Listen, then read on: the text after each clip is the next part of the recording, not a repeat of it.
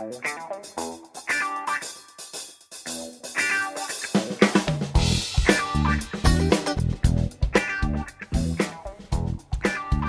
right, welcome to the Rogue Auteurs podcast. I'm Chad Durham, I'm Jacob Hampton. and we are coming to you today with our If We Picked the Winners podcast or podcast episode.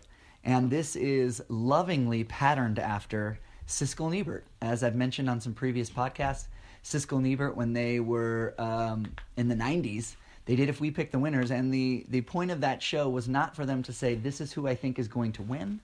It was not for them to say, um, you know, this is going to be an upset. It was just for them to say, if we had a vote, who would we vote for? And and we don't have votes, Jake and I. Not yet. And exactly. We're in the process. We're in the we're working on it. Our applications are in, and I feel very strong about them. Um, and so we dressed up just to put on a show for you out there in Facebook Live, and those of you on the podcast. We are wearing bow ties, as well as very nice clothes to kind of represent the academy today, as if we were actually handing out, you know, statues, which of course we're not. Um, anyway, Siskel Ebert used to do that. I loved it when I was a kid, and I loved the idea that you know you could disagree with the prevailing opinion if you could kind of back it up. And so what we're going to do is with each cat, we'll go. We're doing eleven categories, um, and uh, they're arguably the top eleven. I mean, that's not that may not be true for everyone. We're not doing best documentary, which is which is a pretty big category, and best production design. Generally speaking, 11 of the top categories, and we're each going to give our picks for if we had a vote, who we would vote for. Uh, so, with each category, we'll take a, a little bit of time to kind of discuss who the front runners are, um, discuss kind of where the category is at as far as what we've seen um, in reading articles online, in our own opinions, um, in previous award shows, and things like that. And then we'll pass our envelopes to one another and announce each other's winners, and then have a brief talk about that. Um, and so yeah, so I've been pretty excited just because, as I've stated before, I, lo- I loved Siskel and Ebert as a as a kid, and I'm excited to do something that they they did. One other kind of cool thing, um, our editor in chief, whose name is Tom Jones, uh, he also gave his pick. So first we'll give his pick. His we already have. We don't have envelopes for them, but we'll give his pick, um, and then we'll each give our own pick. So. I say we'll we'll just jump into it. If you're out there on Facebook Live, we know you may have things to do on this Friday night. So we're going to jump right in, um, and um, our first our first category is best song. Uh, and best song I, I thought was a particularly strong category this year. Um, I don't know. What do you think, Jake? Uh, yeah, no, definitely stronger than years past. Yeah. I actually had already heard of most of the songs, I think, Yeah, or all of them. yeah. There's a Sting song from a movie called Jim, the James Foley story that I had not heard. I have listened to it since, but I have not seen that movie. Um, and then you have Audition, uh, subtitle The Fools Who Dream from La La Land, Can't Stop the Feeling from Trolls, City of Stars also from La La Land, and How Far I'll Go from Moana. And the category itself, I think, uh, it seems to be that most people think City of Stars is going to win. Have you, Yeah. have you seen that? Have you? Yeah, and that's also my opinion. But I think Yeah. it will win. Yeah, yeah, yeah. And and Jake and I have touched on this topic prior to this on the podcast. City of Stars is a very good song, um, uh, and has lots of uh, uh, melancholy built into it. That's really cool. Yeah. Um, you know, but maybe not the strongest song even from La La Land, in our opinion, perhaps. Um, and then Can't Stop the Feeling, not a lot of people think will win, but very cool for Justin Timberlake to get his first Oscar nomination. It's infectious, it's catchy, it's the biggest radio hit of all of these, Right. obviously. He'll be performing it. Um, and then How Far I'll Go, which is written by Lin Manuel Miranda, uh, the Hamilton star, and of course, uh, wrote the music and the book, the book and the lyrics for, for Hamilton. So that's pretty cool. He'll actually be singing that with the the voice of Moana uh, on the Oscars. So they are doing just traditional best song performances. Yeah, yeah. Okay. uh, yeah. Uh, Sting's gonna sing. Timberlake's gonna sing. Lin Manuel and Auli'i Cravalho, Cravalho. I don't know how to say her name, but um, will be singing. And then John Legend is singing both songs from La La Land. Really? Yeah, yeah. Uh, Okay. I I uh, I have no knowledge, but I would assume they asked Ryan Gosling and Emma Stone. I don't know. That would be my guess, and they may have said like, "Well, we're, you know, that's not our thing." I, I don't know. I don't know. I'm interested to see what a John Legend um, audition version is going to sound like because I feel like City of Stars is right in his wheelhouse. Right. But audition will be kind of a different, different kind of thing. Yeah. So it's a it's a it's a strong category. Yeah. Some people think that La La Land will split the vote since it has two, and then it will go to probably how far I'll go is the thought, Mm. um, if that happens. So um, yeah, let's let's get it. Let's go. Okay. Do we Let's say go. Tom's first? What's that? Do we say Tom's before? oh, pick? Tom's. Yes, Tom's. Of course. Tom, like the the popular vote, it seems like Tom would pick City of Stars from La La Land, and he said actually it's still stuck in his head nearly two months later after seeing uh, La La Land. So yeah. Do you want? What do you want to? Do you want to go first? know. Do you want just trade. yeah. And then I just Well, open this. Okay, you go. Okay. This is gonna sh- this is gonna shock people. The I wish we had uh Yeah. know, music or And something. the Oscar you know? from Chad and, the- Chad's Oscar. And goes- Chad's Oscar goes to audition. Oh, the Fools Who gosh. Dream. Justin Hurwitz. La La Land. Benj. What? Right, Benj Pasek. Is that his name? The guys know. who wrote with him. Oh, I don't know. But then- he did yeah. help write this song, right? Oh yeah, he definitely okay. did. Okay, okay. All right, I'm gonna open Jake's and then we'll talk about ours real quick before we move. Oh my gosh, audition! I'm not surprised. we, I don't think we're gonna have the same the whole night. no, we won't. Um, and we've talked about this before. Jake's Oscar goes to audition. I should have said that. it does. Um, it does. Uh, that audition to me does the most in the movie. Not only is it a beautiful song, well sung by Emma Stone, but it has so much writing on it. yeah. and that's Yes. and that's why I'm surprised it's not higher up in the talks. Like Yeah. to me, it seems like if if you liked La La Land, if you felt like it was deserving of a lot of its nominations, it's the song that really, for me, knocked knocked it out of the park. And Right, yeah. It's the emotional climax of the movie Yeah. for me, really, but uh, it doesn't seem that it it, has yeah, stood out to as many people. I mean, obviously enough to get the nomination, but most definitely. Uh, yeah, Yeah, if that, I mean, it, it's one of my highest on if it somehow uh, uh, upset at the Oscars as far as highest as far as me being excited. right, yeah. Like I would just, I would go go crazy. Over Oh yeah, I'd go nuts. Yeah, yeah. All right, we're we are trying to we are trying to speed. I, I'm very rambly usually, so uh, let's go to our second category, which is best supporting actress. This one is interesting because um, traditionally, best supporting actress actress has had many surprises at the Academy Awards, where the person or people considered to be uh, the front runners don't win. And You've had people like Marisa Tomei win and Anna Paquin win in the past, and more than that, than even just that I'm mentioning. And so people often see it as like, ooh, is someone different going to win? Um, and uh, this was one of the ones I took the longest to write down on my envelope. But let's talk really quickly about the people who are nominated and who who are seen as the front runners. So we've got Viola Davis from Fences, Right. Naomie Harris from Moonlight, Nicole Kidman from Lion, Octavia Spencer from Hidden Figures, and Michelle Williams from Manchester by the Sea. A strong category. One of the few that almost everyone got exactly right in in guessing who would get nominated. Like we got it right on Rogue Auteurs. A lot of people got it right um, because they were the front runners Yeah. from the get go, and everyone thought they were great. Um, Michelle Williams, it's interesting. She's barely in Manchester by the Sea, but makes such a strong impression. She's very good in it.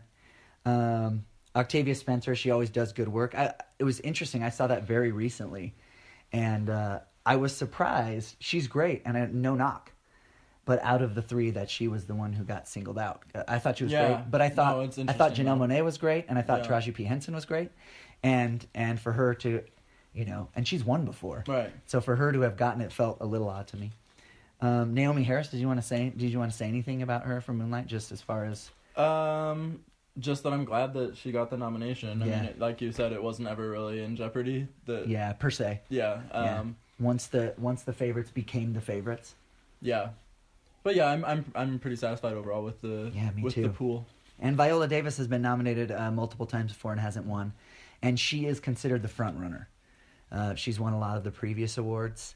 Um, I know there have been some articles. The Ringer wrote a great article on why Naomie Harris should win, which is very very interesting.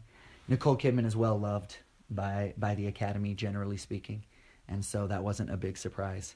So yeah, let's uh shall we? We shall. All right, you opened first last time, so Okay, I'll, now I'll go open yours. first. Yeah, I'm excited Also, to see I apologize for my handwriting. handwriting. All right. Um, oh, here we go. We're open. uh, As those of you on the podcast may not know, we are we are opening these envelopes, physical envelopes with, with names on them. Yes. Used in previous So- ceremony envelopes.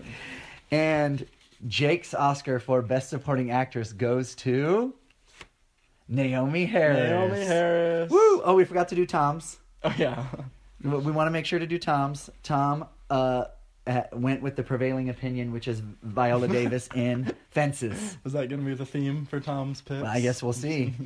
Uh, okay, and Chad's Oscar for Best Supporting Actress goes to Viola Davis. Oh, Viola Davis, curveball. All right, did you want to say? Do you want to say some things about Naomie Harris, who who is the only actress, who's the only actor or actress that's in all three sections of Moonlight's kind of three Oh, sections? Oh, that's true. Yeah. I hadn't really thought about it. that That's the only character, but the only actress or actor. Right. Yeah. Which is interesting. Yeah. I mean, yeah. Anyway. And she filmed her role in just a couple days. really. Yeah. Oh, so it's you- a big I'm- story about it. Well, I, and I've read, and the Ringer's article was great. Um, I've just, I had read some things, and I've talked to my sister, uh, Krista, whose pick would have been Naomie Harris or Michelle Williams, Mm. because we talked. But yeah, she filmed it in like, I mean, honestly, it was like, it may have even been less than that. No, less than two. It two was like 48 hours. Oh it was like, it was like 60 hours, something ridiculous. I don't know the exact number, and I apologize, but Right. she had to do it all so quickly. That's even more incredible. It's pretty impressive, that huh? Every the whole range that she had to cover in that movie. Uh, yeah, I was just really impressed that she pulled off the manic, you know, drug addicted mother. Um, so interestingly, and then also, uh, you know, won my kind of like love and sympathy for her Yeah. still by the end. Like, if she's not, uh, I mean, you definitely condemn a lot of her behavior, but Sure. she's not a, a villain necessarily No. in the movie. So, That's hard to do. um, yeah, yeah. yeah. And so I was, I don't know, it was just really confident. I never, was the kind of performance that I love to see and, and my favorite and what I would pick for the best performances of the year, which Yeah. is that I didn't, I didn't feel like I was watching a performance. I just felt like I was seeing a, a person. Yeah. They, uh, that same article I keep referencing, I read it very recently. Uh, they talked about how she resists a lot of cliches too with that type of performance, and that helps her be more sympathetic. Yeah. And and she has just she has a couple really great scenes, especially the scene where she kind of confronts. Well, Juan confronts her, and she in turn confronts him, Yeah. and they're on the street outside of the car. If you've seen Moonlight, Oh, so good. it's so good. It's it's so so good, and and definitely we're and I love Naomie Harris and Best Supporting Actress. One of the last ones I wrote, and it was for me it was between Viola Davis and mm. Naomie Harris. And I'll be honest, I'm not going to pretend. I was swayed a little bit by good work Viola Davis has done before.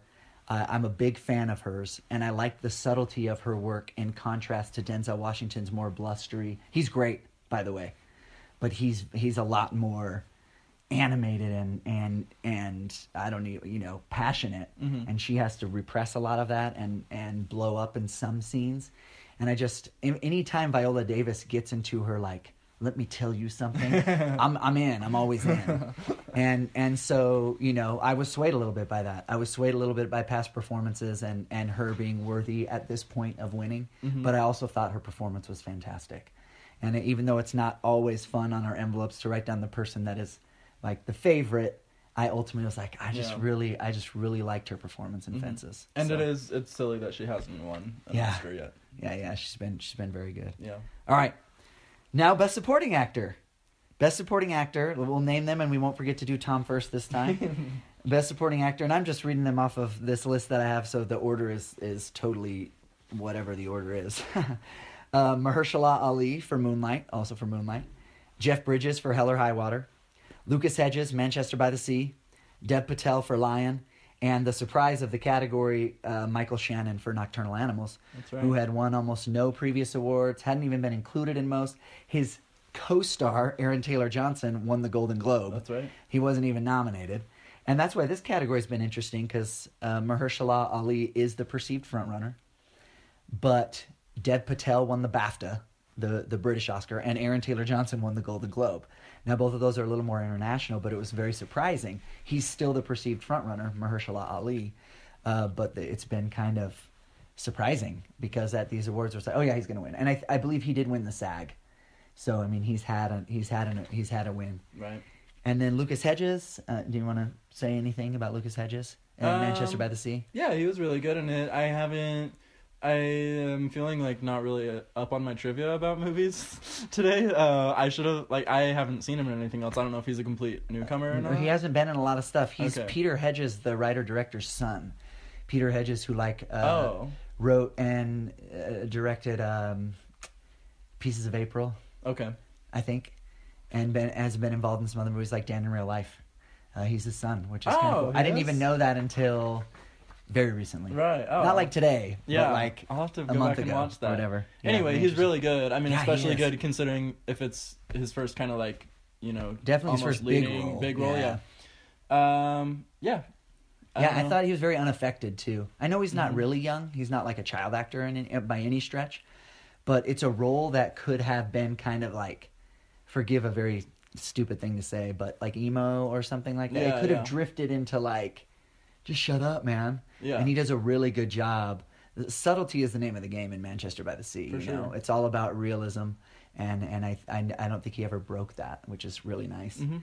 And then Dev Patel and Lion, um, who a lot of people have enjoyed. Any anything you want to add about that? He yeah he won he won the BAFTA. He's he's great. You know if you've seen Slumdog Millionaire, he's very good. Um, and same thing for him. He's never showy, which I which I enjoy. Yeah. And definitely someone who could surprise in the category. So yeah, Tom's pick, Mahershala Ali, the popular pick as well, um, for Moonlight. And ooh, here we go. The envelopes are exchanging hands. Who goes first this time? You're going. I'm reading. I mean, you're reading mine, yeah. Right, right, right. Okay. The Chad Durham Oscar for Best Supporting Actor goes to Mahershala Ali. yeah, Moonlight. that's yeah, that's a well said. you should present. I know. All right, and and the Jacob Hampton Oscar for Best Supporting Actor goes to. Oh, good. Mahershala Ali. Not a mistake, guys. Not a mistake. Sorry for no variation. Not Yeah. sorry for picking him. No, and this is one of those like Jake and I spoke just before we started recording the podcast and and going on Facebook Live. Um, and sometimes I was tempted. Well, I don't want to pick the one that everyone knows I'll pick or that everyone thinks is going to win. I was not tempted to do that in this category. No. I I thought that his performance from the get go was so good, and it's it's powerful, and it's man, it's just good, and Yeah. and I feel like we've exhausted a lot of things to say about about him. Yeah, we have. We uh we talked in detail about uh I think both of our favorite scene from that movie, which Mhm. is probably my also my favorite scene of his acting in that movie and um but yeah, he's great in every minute that he's yeah, that he's so in. so good, uh, uh, both with his reactions, and you believe you very much believe him as this kind of, you know, uh, uh, kind of scary drug dealer, but also as a father figure for Chiron, and that's tough to pull off. You know, uh, very very much the tricky balancing act that Jake talked about with Naomie Harris. Yeah. Where you have to you have to be real, so you have to play all these things. Not just a villain, not just a hero, somebody that's walking through real life and making decisions based on the best for them and, and what they think will work out. Yes. He's good, and I hope he doesn't lose, um, because he he deserves it, and he had a great year in the movies. He's also in Hidden Figures, and uh, also was on Netflix Netflix's uh, Luke Cage. He's he's very good, and I hope we get to see a lot of him. Yeah. Alrighty, our next category: best cinematography, and I'm hopeful, but I don't know that we'll have some variation this I time because I I spent a lot of time on this category, and I just I was not sure where to go. Right. And the names of the cinematographers or the directors of photography are not on my my thing here, but I think I know all of their names. So if I if I mess any up, jump in for me. Okay. But for best achievement in cinematography, uh, Bradford Young for Arrival. Linus, I've seen him on an it's Linus, not Linus. Linus Sandgren for La La Land. James Laxton for Moonlight. Oh shoot, I don't know the guy's name for Lion. Yeah, I don't either. Sorry. Oh, I'm so sorry. I'm so sorry. I forgot I didn't know his name. And then Rodrigo Prieto for Silence. Um, cinematography is a favorite thing of mine. Yeah. Um, I'm always enamored with it, and um, uh, I, I thought just like a, a real variety of nominations this year. I, Yeah. I was disappointed in Hell or High Water. I knew Hell or High Water probably wouldn't get one, and these are also deserving. That it's not like I'm like what, Yeah. not at all. Um, but you have some kind of some dreamy type stuff in Moonlight and Lion. You have some very Martin Scorsese esque uh, camera work by Rodrigo Prieto in Silence, and it just it's gorgeous and it's long takes. La La Land, they made LA, as they say, look prettier. I saw an interview with the whole cast, and they said the point was to make real locations look fake. Right. So they're all real locations, but you get a sense of this kind of not otherworldliness, but kind of, or this ethereality of these scenes, so they can become dreamy and they can suddenly float up. But at the same time, as he walks down a pier, it also has kind of a dreamy, or or kind of beautiful aspect. And then Arrival is is very like. Um, what word would I use to describe it? I don't know. Gentle. That sounds really weird. that sounds weird. I know. I apologize. Uh, Bradford Young is really good. He also shot Selma, um, Oh, that's and right. which is also incredibly well shot, and and it just really it really uh, attributes to kind of the the tone in Arrival as well. I I had a really hard time, and for, uh, have you heard much about the leading candidates? Uh, you know, for this category, I don't think I really have. Have you? Ju- I, it appears most people think La La Land will win Right. as part of the onslaught. Yeah. it's and we like- want to talk later, and we will when we get to Best Picture a little bit about the backlash, you know, that's happening with La La Land. But the, most people think it will not extend. To, the backlash will not extend to the cinematography category, where he will Right. probably win, because he took he took L.A. and just made it into this this movie set. Yeah. You know, it's it's just kind of cool with the lighting, and of course the director deserves a lot of credit as well. Yeah, but I think this is such an important category for, like, well, like in kind of a sad category because outside of people like us who obsess over film, like nobody cares who a cinematographer is. yeah, you know, they don't even like- have the names on this list. That I like. Oh, that's why I couldn't remember the Lion guy. Right. Yeah. So and like I should look that up. yeah, and a lot of times you, I mean, and directors have a part in what. You know, they they can have input in how things are shot and and things like that, but we just so often give directors the credit for for cinematography when it may not have been the case. So I'm glad it's a category at least. Oh yeah, definitely. I was mm-hmm. trying to look up on my phone the the cinematographer for Lion before we went on mm-hmm. because you know I wasn't um well, I wasn't jabbing. I wasn't ready. Greig Fraser. Oh yeah, that's right. Ah, I should have remembered that. I'm mad at myself now. Uh, apologies, Mr. Fraser, because I know you're probably listening. Um, and if if La La Land doesn't win, I haven't heard any sort of consensus personally. So if that one ends up being people going, ah, I don't know, it's L.A. It's not, you know, it's not the true cinematography with these majestic landscapes and stuff. Yeah. Um, I don't, I don't actually know what is next in line. I know that there's a lot of love for for Silence um, and Arrival, but I don't even know. Uh, Tom, by the way, uh, went with Rodrigo Prieto for Silence Oh really? as yeah as if if Tom's Oscar uh, if he were if he were giving out the Oscar. Okay. So all right, I think I'm first this time. you are. Woo! And Jake's Oscar for cinematography goes to James Laxton for Moonlight. what? Okay, we'll talk a little bit about that in a minute, but we want to hear want to hear what, what who Chad Durham's Okay, Oscar oh goes to. Drop the envelope. Chad Durham's Oscar for best cinematography goes to Oh, James Laxton. Oh man, we're we're not gonna pick the same thing. I don't think for the rest of I'm the really time. I'm really glad we did. Oh man, the And it might also cinematography like- Moonlight. Is, Yeah. Oh. it stood out to me more than anything, Mhm. and and I love all these things we've talked about. Yeah. But I loved the tone it struck Yes. for Moonlight. Oh, yeah. What to even say? It's just so beautiful. Like every, no matter what is happening action wise, there's like something interesting or just generally good looking happening with the camera work and Yeah. the angles and uh, all of that. A lot of the lighting stuff in certain scenes, and it's Yeah. nominated for editing too, which we're not going to give an award out for. But it really went hand in hand here because you have a lot of just poetic shots that contribute to the feeling of one of the three stories, Yeah. but don't necessarily fit in linearly. Right. And so the editor will just put in these gorgeous shots that just give you a sense of the feeling that the kid is having or the way that he's viewing life. And hand in hand, they just went really well. I was interested to see what you picked. Yeah. And I'm I'm kind of glad we both picked Moonlight, even though it's not as exciting for for the listeners and the viewers, Yeah. because it's a pretty big achievement, Right. you know. And if La La Land wins, La La Land is so well shot with all these long takes and and you know it's just it's a gorgeous movie. But Moonlight, I felt like it was m- even more essential to, and I know in La La Land it was essential, but even more essential to what that movie was trying to do, as far as getting you to understand the way that Chiron was feeling, and, Yeah. and the way he viewed the world. Yeah. Yeah. It created a feeling so well. Yeah, very cool, very cool. Alrighty, um, oh man, we're coming up on on one Some that I really, really had a hard time with. But before that, best adapted screenplay.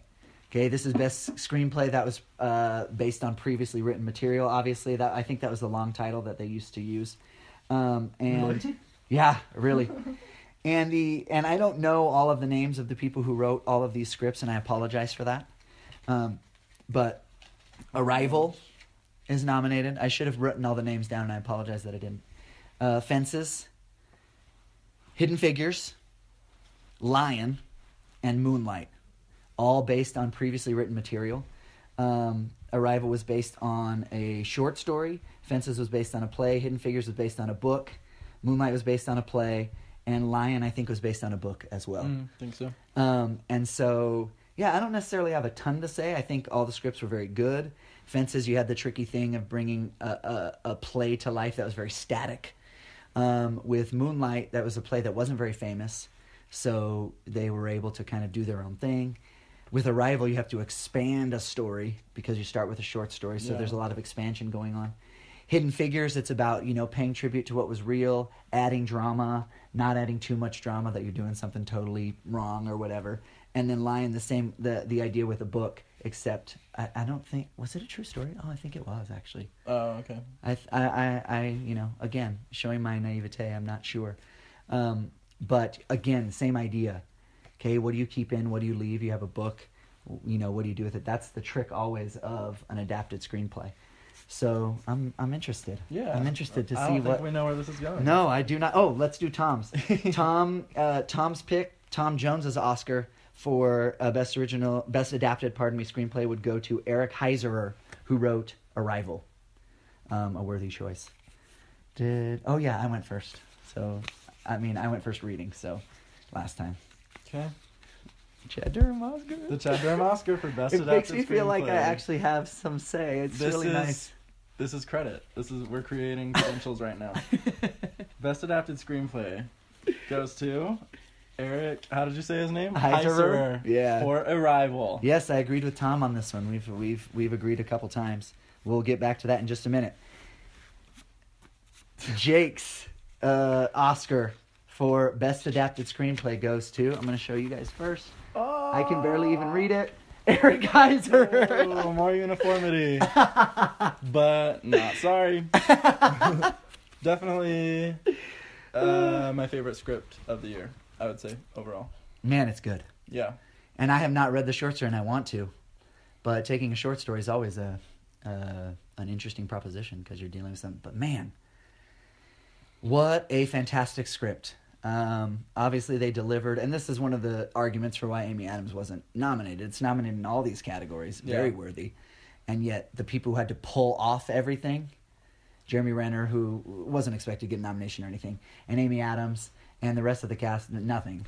And Amy Adams is the center of it the whole time. But um, the way the script weaves in flashes to stuff, um, and and especially for me, the way it made like linguistics and stuff Yes. interesting, So interesting. and actually like you can follow it and it makes sense, yeah. and it's not boring. No. And you know, and I'm an I'm an English teacher in real life. I don't always uh, go to the fake Oscars and wear bow ties, but um, it I I loved how it kind of dealt with word choice and semantics and stuff in a way that was that paid off thematically. Like, Yeah. what? How do you even do that? How do you do that? Uh, we'll have to have Eric Heiser tell us how to do that. Uh, I'll get him on the phone. okay. Um, yes, and a genuine uh, relevant twist as well. Like that was not that was like very integral to the story. Yeah. But like also surprising. Like that's my favorite kind of twist. One that's not just like That's the only kind of twist that really works, right? right. Yeah. Yeah. You don't want something cheap that just changes something that you thought you know, and that's all it is. But this really impacts the emotions that you have of the story. Um, and I've talked enough about this on our, our top ten podcast, but it it makes uh, subsequent viewings more rewarding Yeah. and more uh, emotionally rewarding too. Yeah, So- I would I would liken it in some small ways to the script uh, M Night Shyamalan wrote for The Sixth Sense. Mhm. In some small ways, in that you're rewarded later on, Yeah. and and some surprises that lay in store at the end are so important to what the movie was trying to say. Um, that's it's impressive. Yeah. I didn't know for sure you would pick that, but uh, the script is one of the most impressive things about Arrival.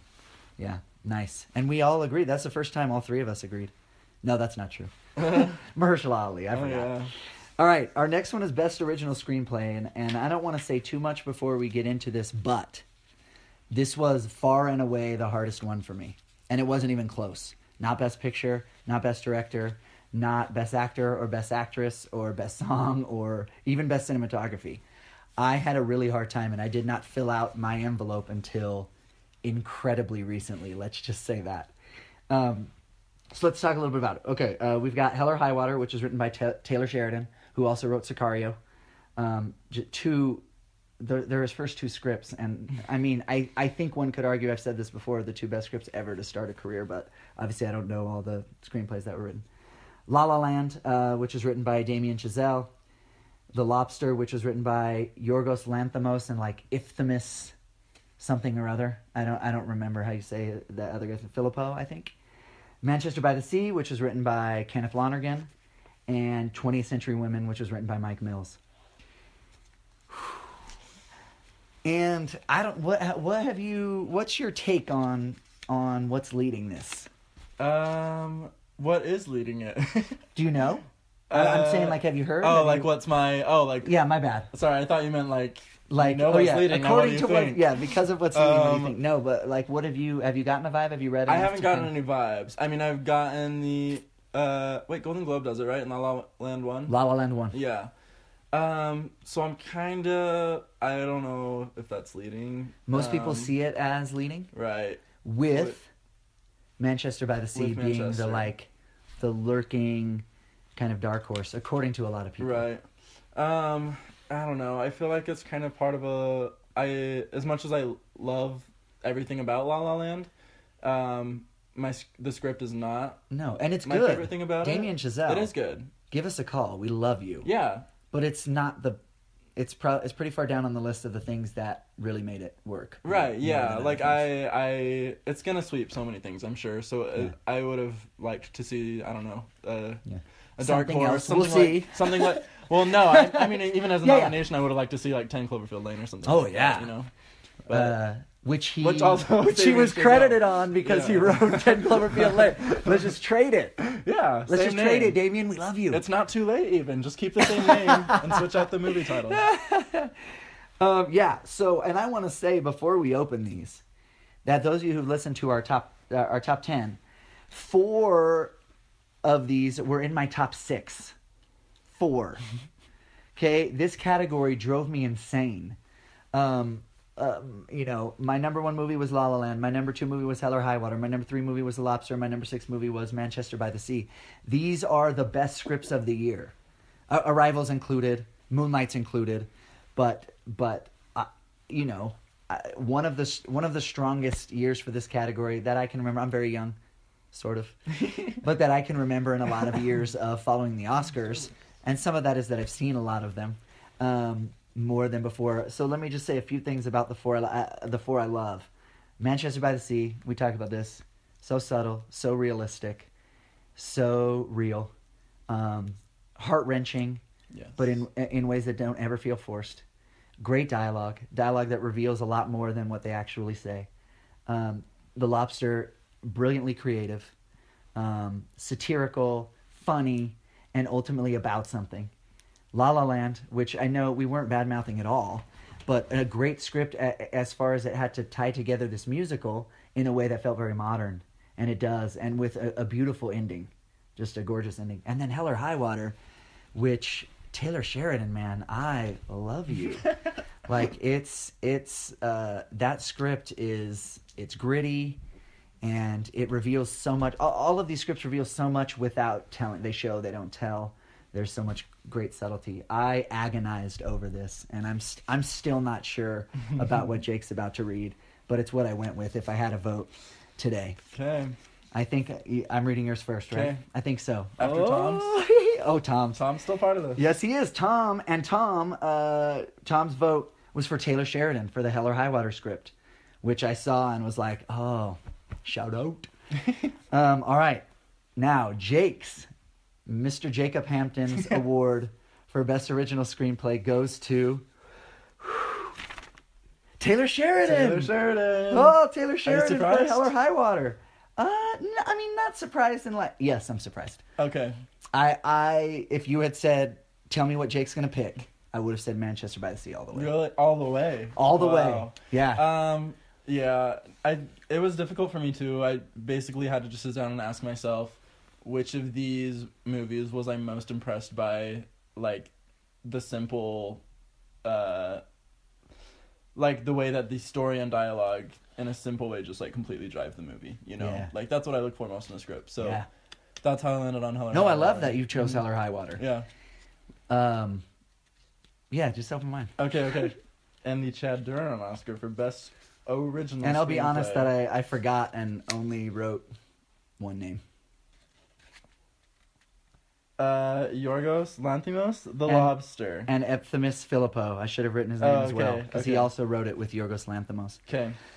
Um, yeah, this was hard for me, as you know, and uh, ultimately for me, like he pulled off such. Uh, it's the most bat s. I'll I'll edit the most bat s crazy of all these scripts. Obviously, I wrote something for Rogue Auteurs. You can see it at rogueauteurs.com about hoping it just got nominated, because to me it's the most creative script of the year. And Jake and I went in slightly different directions as far as where our vote went. I mean, Taylor Sheridan's script is beautiful. Yeah. I, I was glad when I opened it. it's crazy that we left off Kenneth Lonergan because Yeah. that script is amazing, and and it's it's a tribute to how strong this category is. But yeah, ultimately for me, it was le- less about the small and simple things and about the most creative thing I saw because the script holds the lobster together, and it's I mean it's insane. The movie's insane. It's weird and it's and it's you know it's it's satirical and it's it's um, it's stilted on purpose and it's affected in some points. So obviously the actors deserve a lot of credit. But uh, what a what a crazy mind.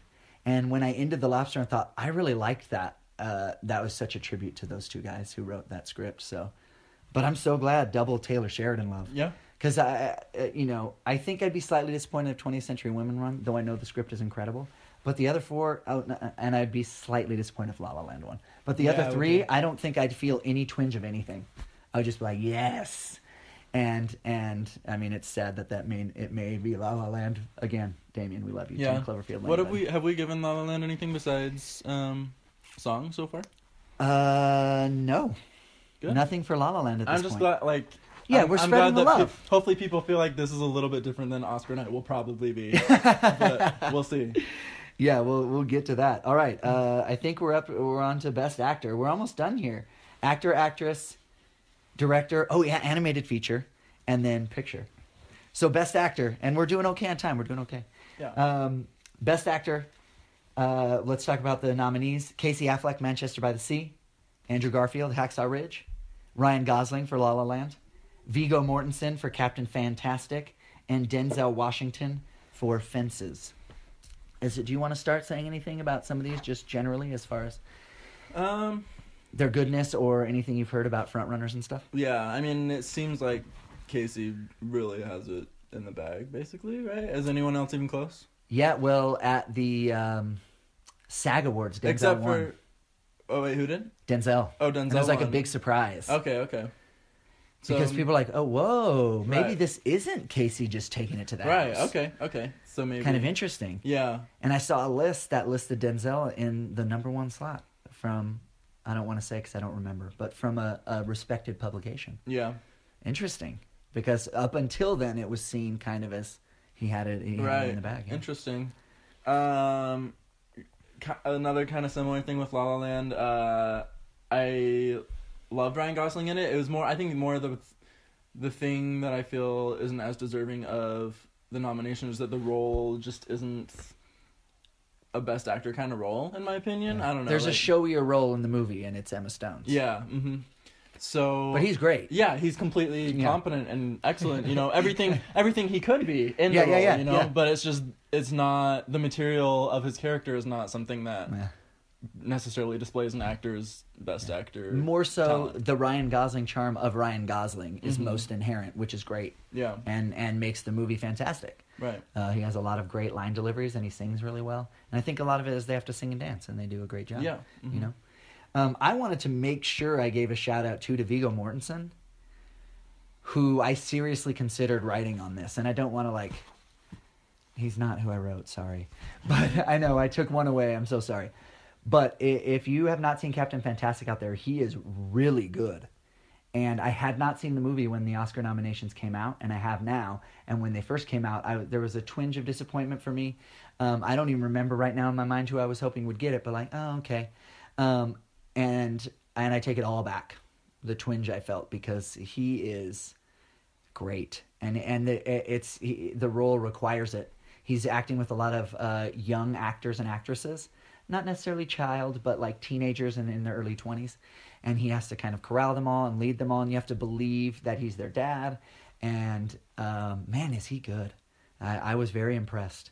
Um, so so a shout out to him and apologies for spoiling that his name's not on my list. And then of course Denzel in a really showy role, and he kills it like he always kills it um, in Fences. And then Andrew Garfield's really good in Hacksaw Ridge. Yeah, he is. Uh, the movies, I, I think the problem is that the the role is so underwritten. yeah. He's ju- to me, he's just a saint from, you know, Oh yeah. beginning to end. I've- He's more virtuous than everyone else, and he saves so many lives, and he stands sticks to his principles, and he's religious, and he's you know loves his wife, and I mean it's just yeah, it becomes uninteresting because Mhm. and tribute to him. He's the thing keeping it enough interesting. I feel like. mhm. Um, so shout out. All Yeah. right, let's do it. I think you're you're reading the Chad Durham Oscar Okay. first. the Chad Durham Oscar for Best Actor goes to Oh, actor. Casey Affleck, Manchester by the Sea. right, and we didn't do Tom's because I always forget. and Tom fun. went with Denzel. Oh, that's right. point counterpoint, Tom went with Denzel Washington, who is uh, incredibly deserving of all the acclaim, um, because it's it's just an explosive role, hmm you know, and it's one that it feels like Denzel can do, but there were some more shades to it, and it's a role he played, you know, on the stage and stuff, so it's very cool. Um, we'll see. Jacob Hampton's Oscar for Best Actor goes to what? Casey Affleck. Casey Casey Affleck. freaking Affleck. Affleck. The internet's gonna be in uproar about this one. The internet. Can you believe Chad and Jacob Rogue Auteurs both went with Casey Affleck? He's the favorite. Are they just like picking the favorites? What's their deal? Um, what do you want to say about Casey? um, You know, I talk a lot. I know. I I keep a fixing my bow tie. People out there in podcast land, it's I'm not that interesting. but- mouth. Yeah. Oh, I'm sorry. Um, Should I talk first? Talk for like 30 seconds. um, uh, great script in this movie, great direction by Kenneth Lonergan, great performances by Lucas Hedges and Michelle Williams. But a- as with most of these roles, and that's why Ryan Gosling we didn't feel was as deserving because he is not the focal point. And the other four, can I be? Yep. The other four are by far the focal point. They must carry the movie. And Casey Affleck is and I've been I've thought he was great before. I think he was so he did such underrated work in Gone Baby Gone, and I wish more people talked about him in Gone Baby Gone, because I I, I saw that and thought like, oh my gosh, I I didn't even realize you were a good actor. I know that's a I know that's a backhanded compliment, but um, but he ups it in this. He has to speak so much without words. Uh, I, I you know it's it's it's pretty mesmerizing. Yeah, it is. Um, he makes things. He makes like the mundane things that the movie portrays really interesting, uh, and he I, he's what makes it about a character doing those things. Because like, yeah, you could film somebody like I don't know shoveling snow and whatever else it is that Yeah. he does, you know, and it Uh-huh. it could just feel like a portrayal of that activity. But when Casey Affleck does it, it's I don't know. Somehow you can feel the character and the way he delivers all the dialogue throughout the movie, and um, and and like Chad said, yeah, without words too. Uh, in the small moments, it's just a very subtle performance that makes me want to understand the character of Yeah. Lee. And it's it's complex. That was perfect. Um, it's complex, and uh, one of the things that I love, the script helps with this, but it resists cliche so often. With the exception of some scenes in bars that I felt like were very much like, oh yeah, that's exactly what we expect. Outside of that, I mean, it, all of it was played in a way that was unexpected to me, but felt real Yeah. doesn't feel like and and and like as a theme for me you've heard at the chad durham oscars there'd be a lot of awards handed out for not being showy for not being over the top for portraying things in a way that you know requires the viewer to really be engaged Yeah. and um, Casey Affleck feels like a friend, um, you know, a distraught friend, a friend who you wish could somehow find what he needs in life based on some of the tragedy he's been through, but someone nonetheless who you could walk up to and sit next to and put your arm around and not like a movie creation. Yeah. And a lot of that goes to him and of course uh, Kenneth Lonergan. Yeah, and a, a lot of the uh, emotional scenes, um, especially the one uh, that where he and Michelle Williams run into each other on the street. Um, just when they have these, I don't know, kind of like emotionally rigorous conversations. Uh, there's just something about it that feels more real Yeah. to me than the average. As my I enjoy bombastic performances where Yeah. people act in ways that m- most people would never act in real life. Um, but there's also a a an emotional chord that gets struck with me when I see performances that feel like a fight or cry session that you could really have with somebody. Yeah, yeah, it's a it's a moving movie, and, Yeah. and Casey Affleck, if he hadn't nailed it, it would never. No one would have loved it like they do. Much love. All right, best actress.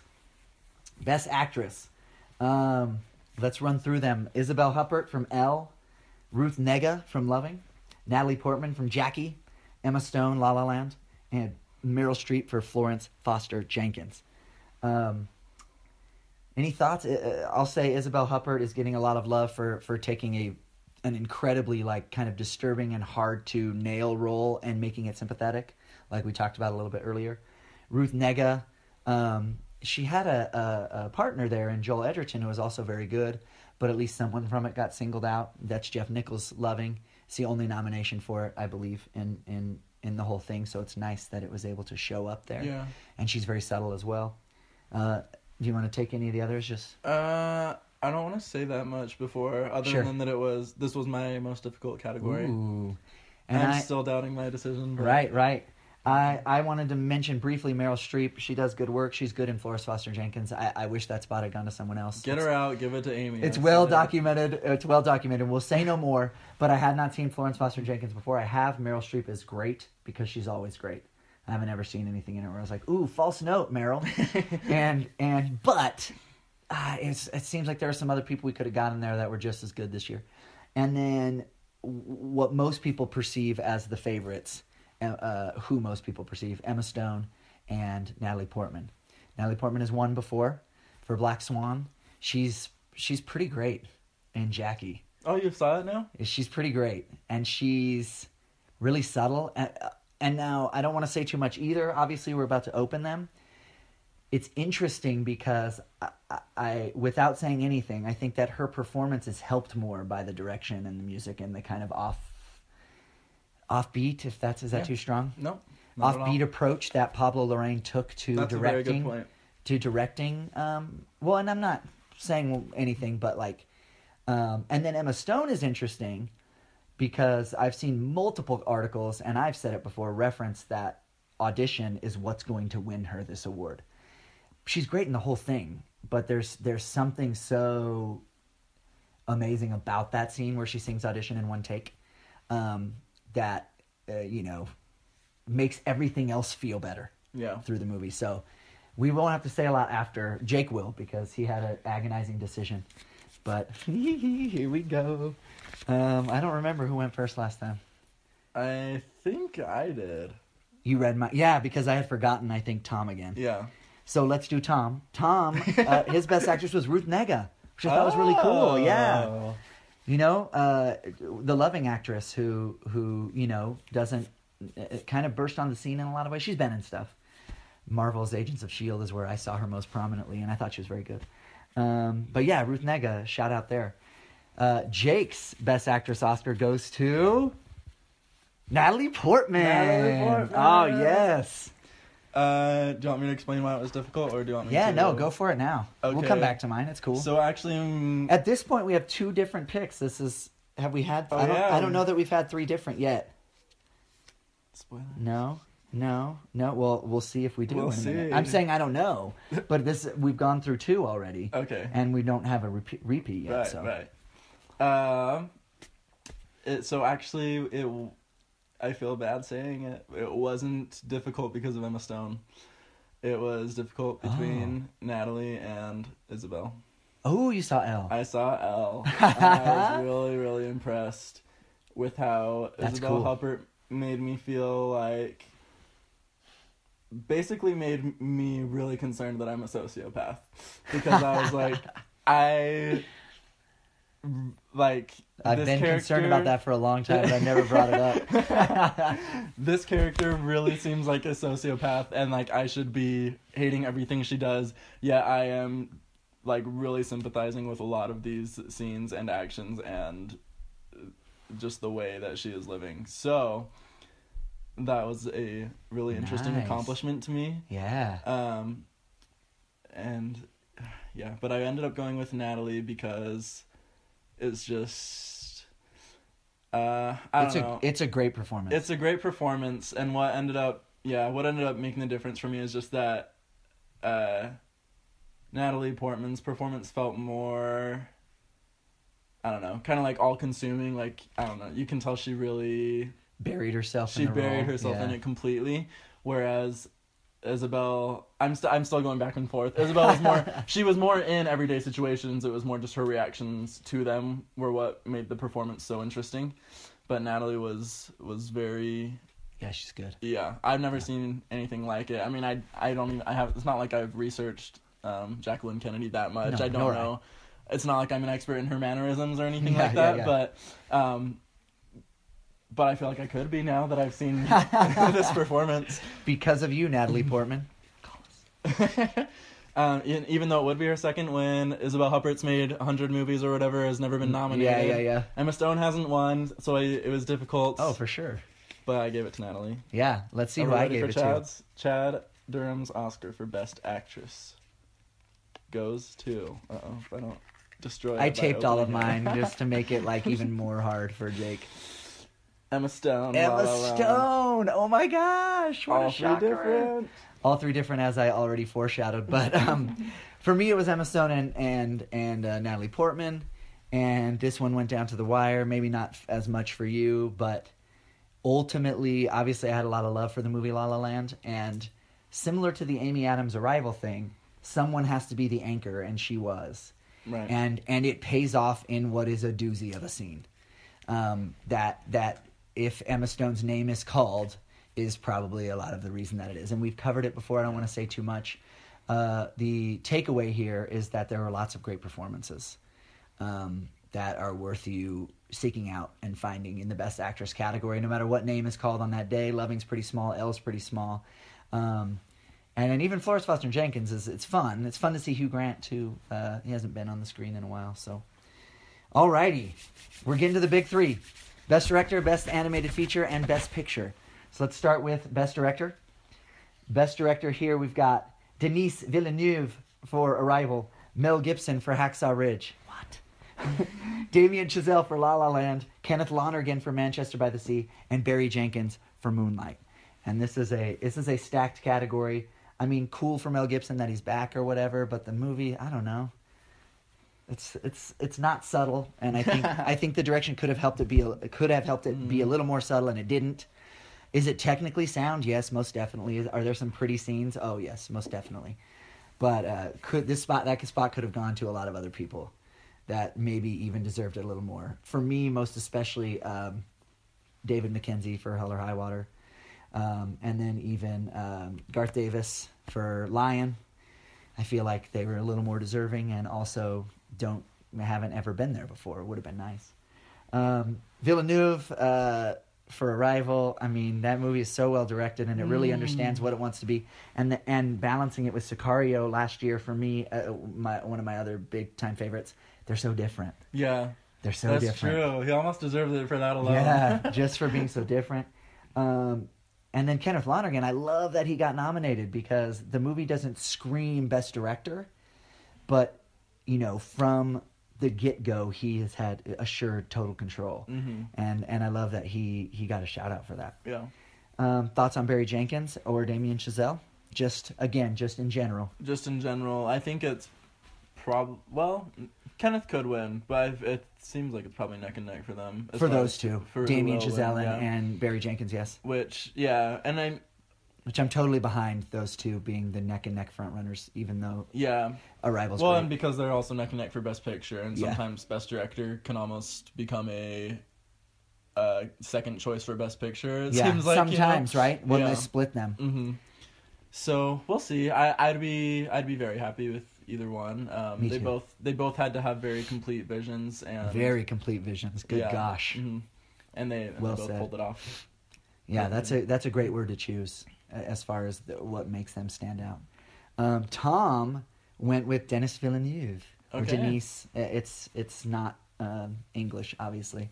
Um, and, and Tom had a lot of love for the movie Arrival this year, and so a, a very worthy choice. Yeah. Um, Yeah. But yeah, definitely not the one on the Academy's radar. But uh, he, he's he's great. I can't wait to see what he, he keeps doing with Yeah, for uh, sure. Blade Runner and I think Dune after that. Really? Yeah, I'm pretty sure. yeah, yeah. I don't think I made that up. Go IMDb it at people out there in Facebook Live and then comment and tell us.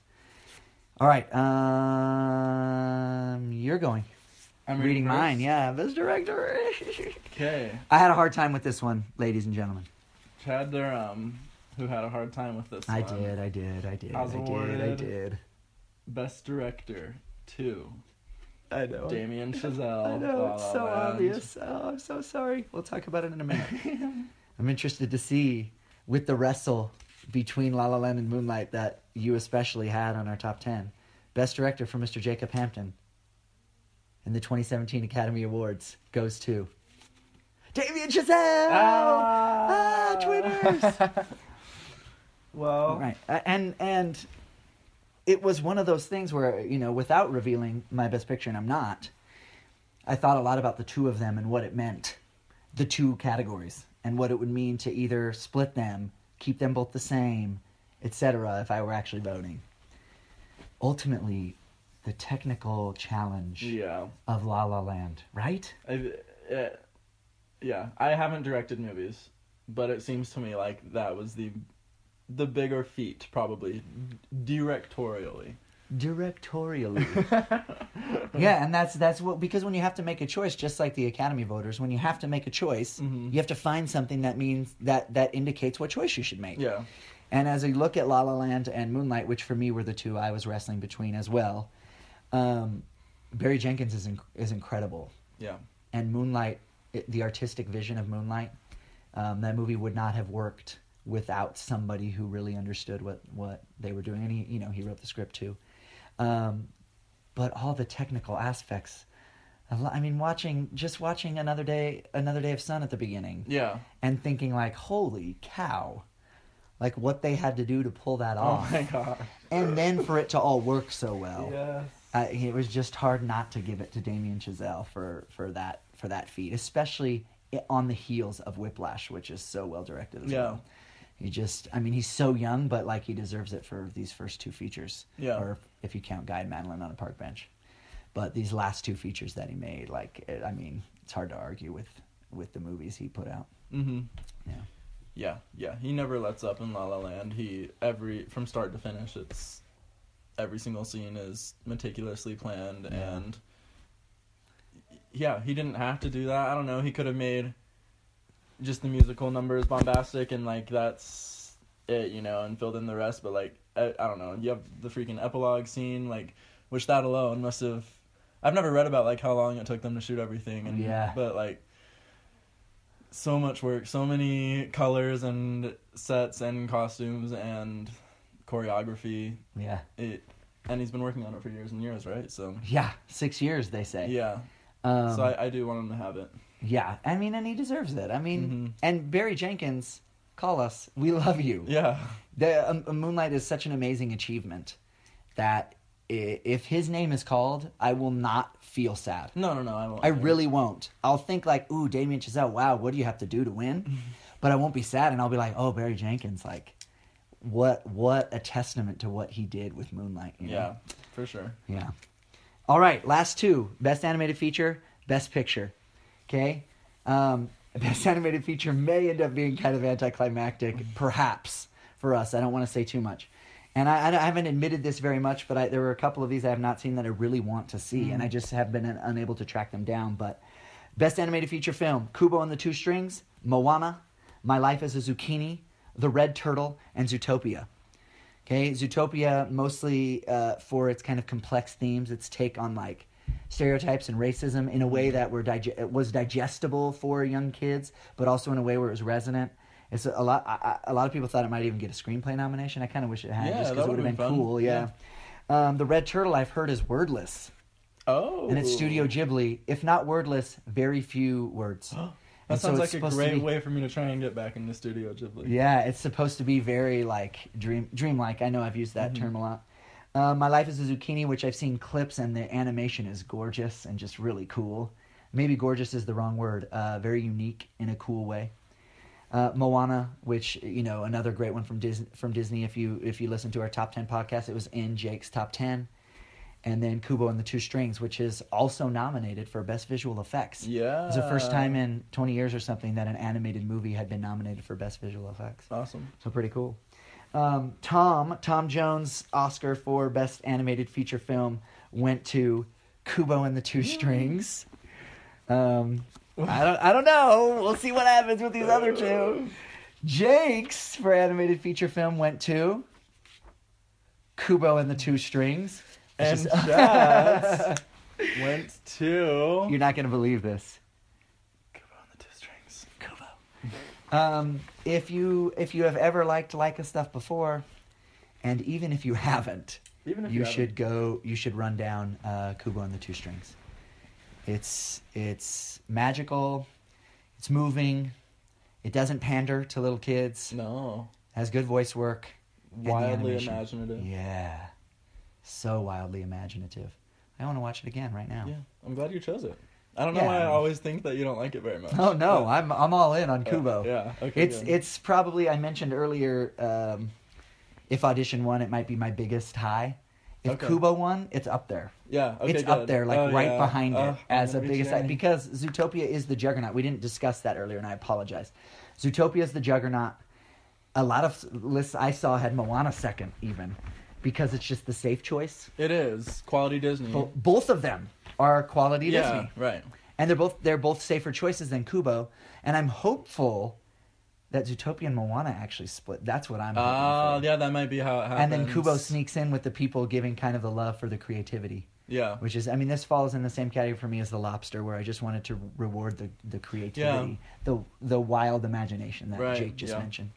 There will be loud cheering at the Rogue Auteurs exclusive Oscar party. Yes! Kubo wins. Before we go to Best Picture, um, we're gonna Facebook Live some. No, no more podcasts, but next week are the Oscars. Uh, I almost said August, February twenty sixth, six thirty, I think, p.m. Mountain Standard Time. So wherever you are, you can adjust. yeah.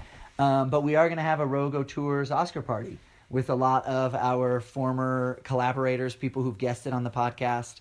Um, and so we'll do a lot of very small Facebook Live videos, like one minute, two minute, 30 second ones.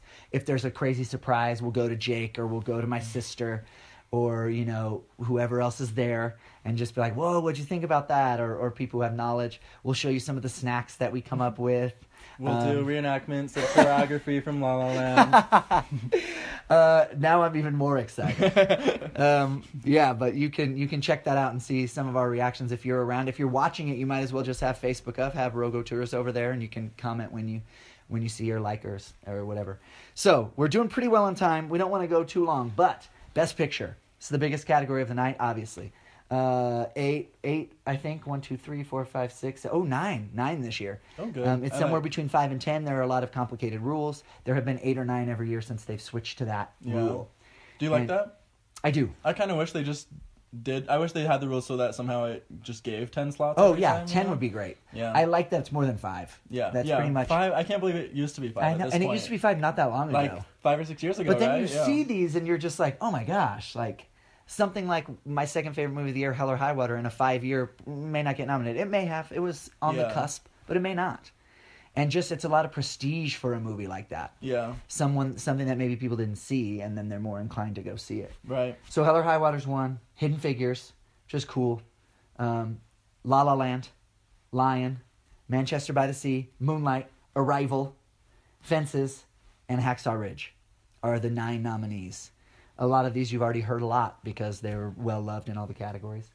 Um, I want to take a moment before we even delve any further into La La Land backlash. Like, Oh, as yeah. Jake said when we were talking the other day, he said the La La Land backlash is in full effect or something. I can't remember your exact quote. Yeah, but- I don't know. Something about the train being full speed. Yes, there it is. The Uh, backlash train is going full speed. Yeah. Because there's a lot of love for La La Land, and that brings a lot of people out. Like, I didn't think it was that good, and now suddenly it's expected to win. So then people like, well, I'm to vote for something else, and you, you know, you never know, right? Yeah.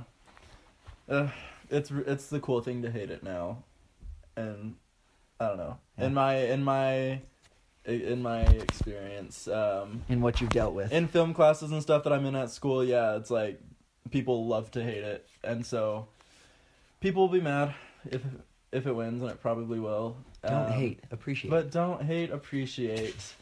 Uh, I just don't know how. Yeah. Anyway, that's, yes, yeah. Yeah. So uh, other things here, Hacksaw Ridge. That was kind of a surprise. Bad. the, the that movie and Hidden Figures, which are both their own thing, and they're good in their own right. And I'm not making fun of Hidden Figures, but they are both very. They feel like a very safe type of choice yeah. for for Best Picture, which is fine. But they they very much hit the same script beats that you're supposed to hit in Yeah. in that type of movie, um, and you know they take you where you expect them to go, and you know, and that's cool. um, but you know, eh, there are some more adventurous picks here. Obviously, like Moonlight, Manchester by the Sea, um, Hell or High Water, I think, and Arrival. These are a lot more of adventurous Yeah. type picks as far as Best Picture Those goes. are those are the things I want to remember the year by. Yeah. You know, in film. Chad told me that watching Hacksaw Ridge felt like he was watching a '90s uh, Best Picture nomination. I think, which I thought was so accurate. it's very apt. You go back and you watch something like I don't know, The English Patient, or Mhm. even movies that I've really enjoyed, like uh, I don't know, Dances with Wolves or something like that, yeah. which is good. Kevin Costner, call us. Um, but uh, yeah, it just It's feels very, 90s. very, yeah, yeah. inspirational war movie '90s. Yeah, yeah, yeah, yeah. And Arrival, I'm so glad. Arrival and Hell or High Water, like when they got nominated, I, I was at, at least at peace because those were two that some people felt were were on the borderline, that were I, I just thought were impressive movies that needed people to realize they were great Yeah. to get them out into the theater. Um, and then Lion, as well, which is in some ways formulaic, but also takes some kind of cool detours, and especially in the filmmaking itself, as far as the cinematography, which is great, um, and the kind of two halves of the story when he's little and then when he's Dev Patel, um, are is is pretty good. Um, but yeah, Moonlight and La La Land, they're the achievements of the year in our opinion. I know I had Moonlight fourth, but that's just a personal thing. Moonlight's fantastic. You know, it could have been anywhere from one to five. Um, so good. But they are the achievements, though, as far as the way they've moved people, the way they've got people talking. Whether or not we put either of those in the mind of the Academy and in, in the prognosticators you read, if a name besides those two was called, there would, it would be a huge surprise. Yeah. surprise Yeah. you know, like a crazy surprise. So, without further ado, let's finish our podcast with our picks for Best Picture. Tom Jones, the Tom Jones Oscar for Best Picture goes to Arrival. He was a big fan of Arrival. He said it wasn't his favorite movie of the year, but definitely his favorite of the nominees. And for his piece, he did write us a little note where he said, he I'll read what he said. he loved La La Land, but outside of the music, he didn't believe it was the best of everything by any means. So he's definitely not on the same kind of not backlash necessarily. Maybe maybe contributed a little bit, but the idea of yeah, I mean, but he didn't hate on it in any way, shape, or form. So, best picture. Let's. I feel like we should read your. Do you want yours to go last or first? I don't remember Uh, what order we went in before. I don't know. You can read mine first. All right, let's be the do it. Okay. Jacob Hampton's award, the 2017 Oscars for Best Picture goes to La La Land. there it is. Woo! It At to the- Jacob take it the Hampton, 26. Be mad. At Jacob Hampton 26. That's Twitter. That's a Twitter. That handle. is Twitter. Uh, I was retorn retorn. between La La Land and Moonlight, which my, my one and two, respectively, uh, movies of the year. But I mean, it wouldn't have made sense to do. I could have justified, I guess, switching Oh yeah. for this. Oh for sure. Um, since the, I guess I thought about it. this is more about, I guess, crowning something as best instead of personal favorite. Right. Um, but for basically the reasons we talked about giving Damien Best Director, I feel like La La Land is a bigger achievement. You know, it's a, a similar measurement that I that I use for this category, I guess. So Yeah, and I'll I'll say about mine in just a minute. okay, the Chad Durham Oscar for Best Picture goes to Hacksaw Ridge. La La Land. It was La La Land. Woo, curveball, Hacksaw Ridge. I lied the whole time. I loved it. Andrew Garfield as Saint Desmond Doss or whatever his name is. Anyway, uh, La La Land. And what's interesting for me is what Jake just said. And I don't know how Academy voters do it because there are these other things that kind of enter in. And for me, I thought like if I were actually voting, I might be swayed in this case to pick Hell or High Water in that if I were actually voting and I really was saying to myself, everyone's going to vote for La La Land. Mm-hmm. But then at the same time, you also probably say to yourself as a voter, but does that movie have any chance? Right. You know? Yeah. And like Jake said about his Moonlight vote and everything, ultimately, what, what I feel was the best film of the year. And in the way that everything fit together, uh, it, it felt like it had to be La La Land. And if they split and give Barry Jenkins Moonlight, uh, Barry Jenkins Best Director for Moonlight, like that'd be kind of cool too. Yeah. Yeah. That'd be Uh, and I hope Moonlight. We, you know, we gave a lot of love to the cinematography. Mahershala Ali, Jake, Naomie Harris, who was fantastic. So it could come away with. It could come away with three, four Oscars. It could also come away with one. yeah. And so I'm a fan of supporting it wherever it gets support. You know, I think in Jake's Jake's version it got 3 Mm-hmm. and in my version it got two. Right? No way, I. Yeah, yeah. Is that right? Yeah, I think that's right. Mhm. Yeah. Mhm. So so you know we definitely have love for it, and we definitely didn't award everything to La La Land, No, as you know. we didn't sweep. Um, we're very excited for the Oscars, and we hope some of you out there are watching this. Going to embed this on um, the Rogue Auteurs website, so you can watch it on Facebook Live. You can tell your friends to watch it on Facebook Live, uh, or once I get the podcast up, it'll be on iTunes and SoundCloud. But also, I'll have this linked as well, so you can, if you want to watch us hang out in bow ties, Jake with his uh, awesome suspenders, and see us actually open them up and see the sting hanging out above me. You, you can.